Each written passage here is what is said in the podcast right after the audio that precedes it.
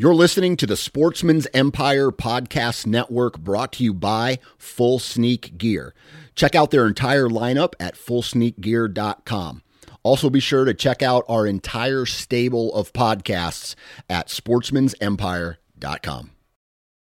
New from Moultrie Mobile, the Feed Hub offers first of its kind cellular connection and control for nearly any spin cast feeder on the market. When used with the Moultrie Mobile app, you can monitor feed and battery levels, run feeders on demand, receive alerts when feeders are clogged, and remotely adjust feeding times. The Feed Hub is ideal for anyone who maintains feeders. Remove the guesswork and save time by planning feeder maintenance before you drive to your hunting property.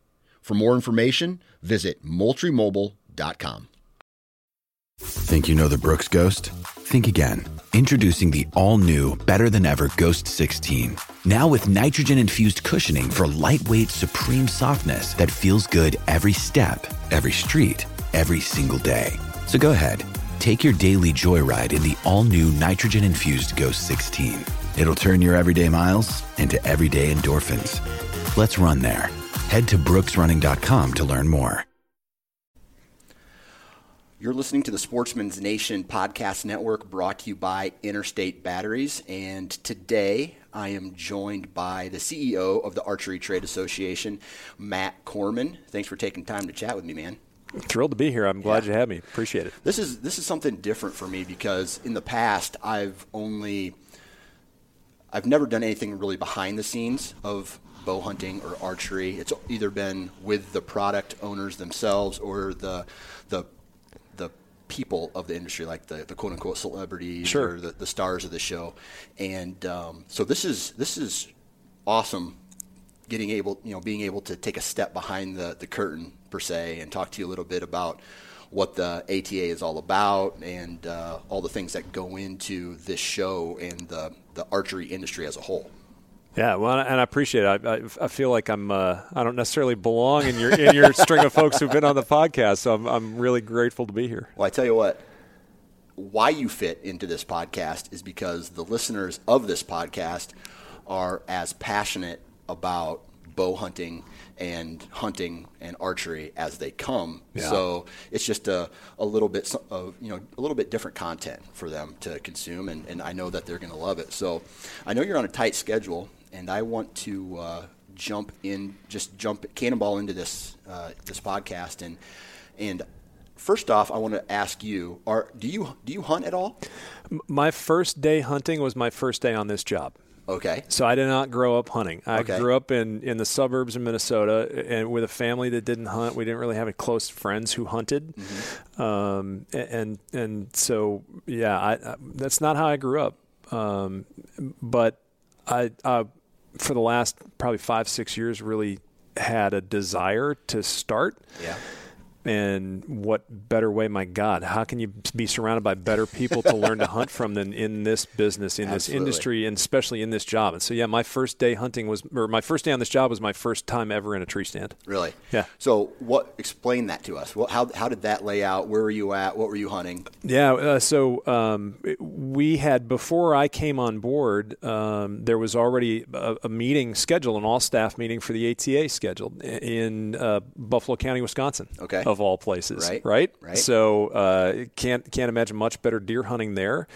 And uh, actually, uh, one of our one of our guys who does security here for all the shooting lanes when you go out and demo bows, right, um, is also uh, one heck of a, a hunting mentor and he and I started chatting when I first got in uh, to to Wisconsin that day, and and he learned from me very quickly that I have a pretty significant fear of heights, and he got me over that in about five minutes. And actually, I, I uh, my first day here on Showside a couple days ago, I, I, saw Greg again, and I pulled him aside. And I said, "Man, I got to thank you." I said because I've now been up in a tree stand maybe.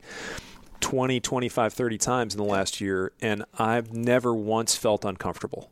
Uh, he got me over that so quick. He got right. me up safe. He got me he got me confident. He had me moving around, making shots at height, uh, and it was just it was just an amazing experience. It was it was really really great. So in this.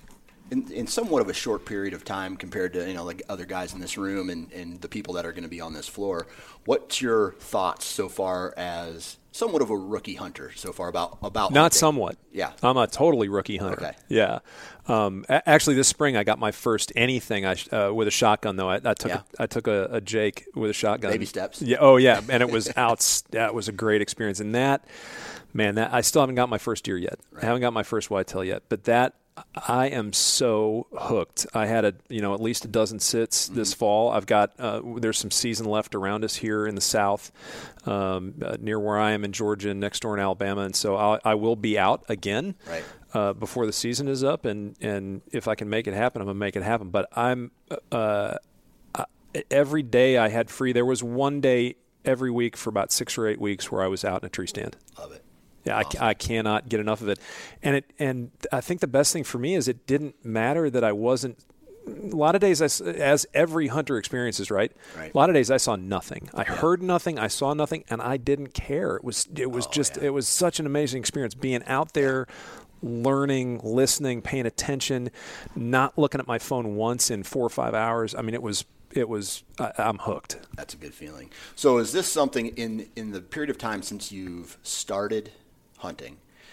Do you see yourself getting deeper and deeper into it, or being more of a casual type hunter? No, no I think to my to my wife and daughter's dismay, getting more and more into it. Right. Um, and and of course, I think we all, any hunter, doesn't matter if you're mom, dad, or, or son or daughter, you got to balance that time. Yeah. Uh, out in the woods, no matter what you're chasing with family time, and I and I need to find that balance because right now it'd be like every I'll, I'll quit my job and I'll just go hunt. you know, if we all could, I, that's how that's how bitten I am on Right. this.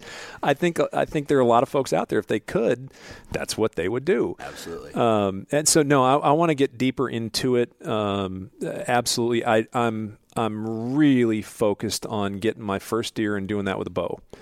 Yeah. Uh, before I move on to much else, but I'm uh, yeah, I, I'm. Uh, uh, how much deeper can I get? you Oh. tell me, and I'll Oh, go do it. Oh, it can get pretty. I know, I know. Now, your job as the CEO of the ATA. Yeah. How did you tr- transition into this position? What were you maybe talk just briefly a little bit about what you're doing before, and maybe even what your role and what task, daily tasks you do as the CEO. Yeah, so b- before it was it was a in a lot of ways it was a natural transition. I was in the trade show and corporate events space prior to that. Well, we're here at a trade show now. So professionally, my professional background lent a lot to this, um, and.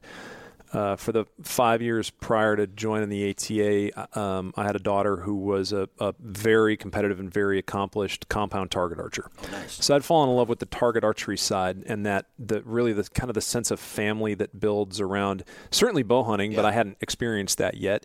Um, but but the target archery side is, is I mean, it's so tight knit. And, and you get to know everybody, even if you're shooting different equipment. Um, doesn't matter what division you're shooting, you really do get to know everybody. Everybody's very supportive, and that's that's really what I fell in love with. Yeah. As passionate as bow hunters are, target archers are every bit as passionate about what they do.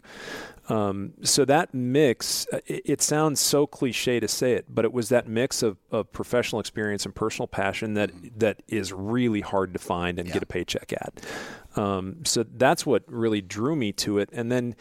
Boy, getting into it, um, the day to day really as a leader, I think is different for every leader of Right. every organization or, or as a department head, if you're a manager, all those kinds of things, it really becomes what you want to make it. And, and my style, if you were to ask that question to the staff who report to me, I would hope that they would say that that my job is is to kind of clear a path for them and make sure that they have the, the authority and the responsibility and the skills to do the job that we've asked them to do. Right. Uh, and, and I think we've been able to do more and more of that over the course of the last year. We had a great foundation from which to build, uh, from where the ATA came from prior to that. Uh, and and I, um, I hope that our members feel that we've built on that and that we've grown their ATA to this to, to a point where we where we can become even more viable going forward. But the day to day is really uh, is really more support and encouragement and nourishment of the team. Um, the, the there of course there are you know countless functional tasks that go along with that, but primarily I, I view the job of any leader as really that support role for the team. Yeah, cool. All right, now kind of transitioning into the organization itself. On a high level, what is the ATA?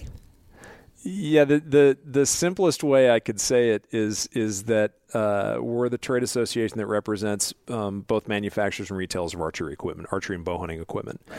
Um, and it's important to, to call out manufacturers and retailers because we might be the only trade association in the country that represents both ends of manufacturing and retailing. That's pretty unique because a lot of times retailers and manufacturers find themselves at odds. Uh, and, and, of course, in the archery and bow hunting space, those kinds of odds come up. Um, but because we're all under the same roof, uh, it, it, it's a really great conversation that often ensues after that that allows them to get beyond whatever that bone of contention is.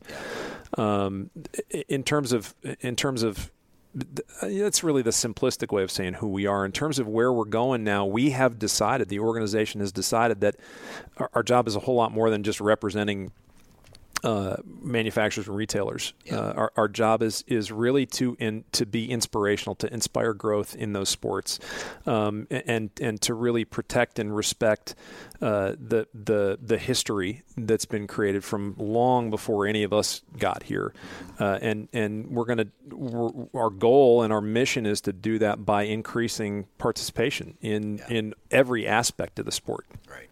So obviously there's there's members. Who are the members of the ATA, and what benefit do they have yeah. from becoming members? Yep, um, I, I, think. Um, you know, it's in a lot of other trade organizations. It's it's pretty common to have an in a person be a member. You know, you might right. be a member of the NRA. Um, for the ATA, the member is the company, so that that manufacturer or that pro shop is a member of the ATA. Now they have any number of employees, but it really comes down to that that company, that business, that that pro shop being the member. Um, they might be represented at the trade show or on the board of directors by an individual, but if that person can't make it, somebody else can come up uh, and, and, and sort of fill in for them. But uh, it, it's really an amazing breadth of membership because we do have the garage warriors. You know, uh, guys building broadheads for the first time in their yeah. in their basement or their garage, all the way up to these these organizations that have a dozen brands under their umbrella and yep. selling those. We've got uh, you know Scheels and Dick's and and and Bass Pro Cabela's as members of those big those big stores that are really appealing to a huge population. And you've also got the mom and pop shop that's on the corner that's really creating a relationship one on one with their neighborhood customers, uh, with their neighborhood bow hunters and, and shooters. So it, it and everything in between. We have attorneys who are members who yeah. represent folks in this in the archery and bow hunting space. We've got uh, any number of, of membership types that that might be surprising to somebody who's not familiar with who our folks are. Absolutely. So basically, anybody or any company that loves bow hunting and loves archery. Yeah, and, and I think has a stake in the industry somehow. Right. Yeah, definitely. Okay. So, as far as bow hunting, archery as an industry, how how is the state of almost like a state of the union address? How yeah. how is the industry, uh, bow hunting and archery, and maybe talk about the last five years and maybe even you know how that what what's trending, what it is now, and where it's going. Yeah, uh, boy, there's a lot in there. Uh, it really, it. This is not me evading the question. Yeah. I, I, I, think you, maybe you've already figured out by now that's not in my nature. Uh, right. Uh, it really does depend on who you ask. Yeah. Um, there are organizations, there are members out there, both retailers and manufacturers, who will who will say um, that they've never had a down year. Mm-hmm. Um, their their business has increased at least a little bit yeah. every year f- for their 5, 10, 15, 20, 30 years in business. Um, there are businesses out there that are really, really struggling. Right. Um, buying habits have changed, period. Uh, right. You and I don't buy the same way that we did right. five or 10 years ago. Archers and bow hunters, same thing. The, the retailers don't buy in the same way that they did five or 10 years ago because they're following that same model. They're evolving in their buying habits the same way that consumers are evolving in their buying habits. Um, so I think we, you know, we obviously had the big boom with the with the social explosion yeah. of of of archery and bow hunting in in movies. My daughter is, was a product of that. She yeah. started bow hunting because she read those books. Um, and and the reality is that was I think that was unsustainable, and I've heard that from a from a lot of uh, of really highly regarded and highly respected members of the industry, who've said, yeah, you know, it was hard to keep up, and then we tried to keep up, and then all of a sudden it it tapered off after after the the buzz of the Hunger Games, for example, waned. All of a sudden things things crashed. Well, then again, depends on who you ask. They, they didn't necessarily crash for a lot of folks. Um, uh, I've heard from any number of both retailers and manufacturers that you know they feel like now we're in a we're in a period of of more sustainable growth. It's much smaller growth than it was certainly four, five, six years ago. But uh, as a as a business owner, that can be easier to deal with than a big boom that you're trying to catch up with, and then when it goes away, you can be in a pickle. Right. So regardless of whether some companies are doing better or maybe struggling a bit, how do you, how does the Archery Trade Association maybe put their two cents in or maybe tasks that they do to help build the industry? Oof. Again, that's a that's a huge wide answer, and I'm I'm already thinking back to parts of questions you've asked me yeah. that I've, that I'm kind of missed out, on, and this might be a chance to, to bring some of that back in. It really depends on on who we're working with and who needs the help. You know, there there are services for manufacturers that are really important. We're doing a seminar downstairs about uh, intellectual property and, and and counterfeiting. That's one of the biggest challenges facing facing manufacturers today. So we, we have that educational support component for those folks who need it.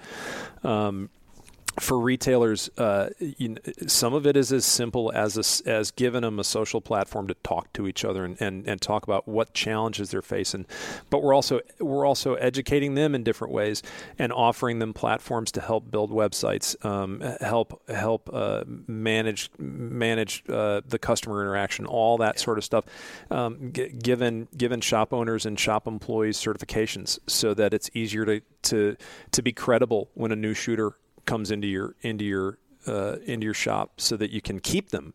Uh, because if you don't have that, if you can't teach them how to shoot well, you're not going to retain them, and they're not going to stay in the sport, which is so critical. So it really is a there's this there's this huge broad swath of what we're doing. We we we're redesigning uh, an archery park guide and uh, and a range guide so that we can help um, communities, states, uh, even pro shop owners better design and develop and deliver uh, uh, ranges, shooting ranges to their communities. So uh, uh, I could, we could probably finish out our time here together, yeah. continuing to list out member benefits and what we do for folks. It it really depends on the situation, depends on the member. Long story short, a lot. Yeah, yeah, a lot, a lot, a lot, and I think a lot more than folks know. We're the fortunately or unfortunately, when you ask, if I were to ask you, what's the ATA, what's your answer? It's uh, bow shops that come. You know, it's the trade show, yeah. right? Right. So it's yeah. the bow shops that come in, and buyers come in, and that's how they make a lot of their sales and yeah. money. Yep. And and I and I think that's what everybody generally thinks about when they, when yeah. they think about the ATA. And there's and there's so much more there, uh, and it's sometimes hard, even when it's right in front of your face, to see it. Yeah. Uh, because there's there is a lot there, and there's a lot that we that we do, and there's a lot that we're trying to do, even with in the government relations space. There's a lot we're trying to do, and it, and it's a lot of that happens behind the scenes. Yeah. So, and you mentioned it uh, briefly about how selling and buying are changing yeah. through not just this industry, but for everything, right? Retail stores are closing, and uh, and you know, I've heard that same thing happen here, uh, and as companies, let's say uh, one one example is Ozonics, right? They they were a real take real uh, uh, a retail company. Now they are direct to market. Do you ever see the ATA in like including uh, other direct to consumer companies to be a part of it or bring them in somehow to adapt to that new change? I'm going to answer your question maybe in a, in a kind of a different way. It's it's really hard for us to exclude yeah. members um, because then it, becomes and we're fortunate to have really good legal counsel. And and uh, first thing every good business needs is a good lawyer. Uh, fortunately or unfortunately, the reality is it's really hard to exclude folks. Yeah. Um, if there's if there's an individual who owns a business that's in the archery and bow hunting space and they want to become a member, and they're and they're behaving in a way that is that it's that's legally allowed for them to behave as a business, they can become a member of the ATA.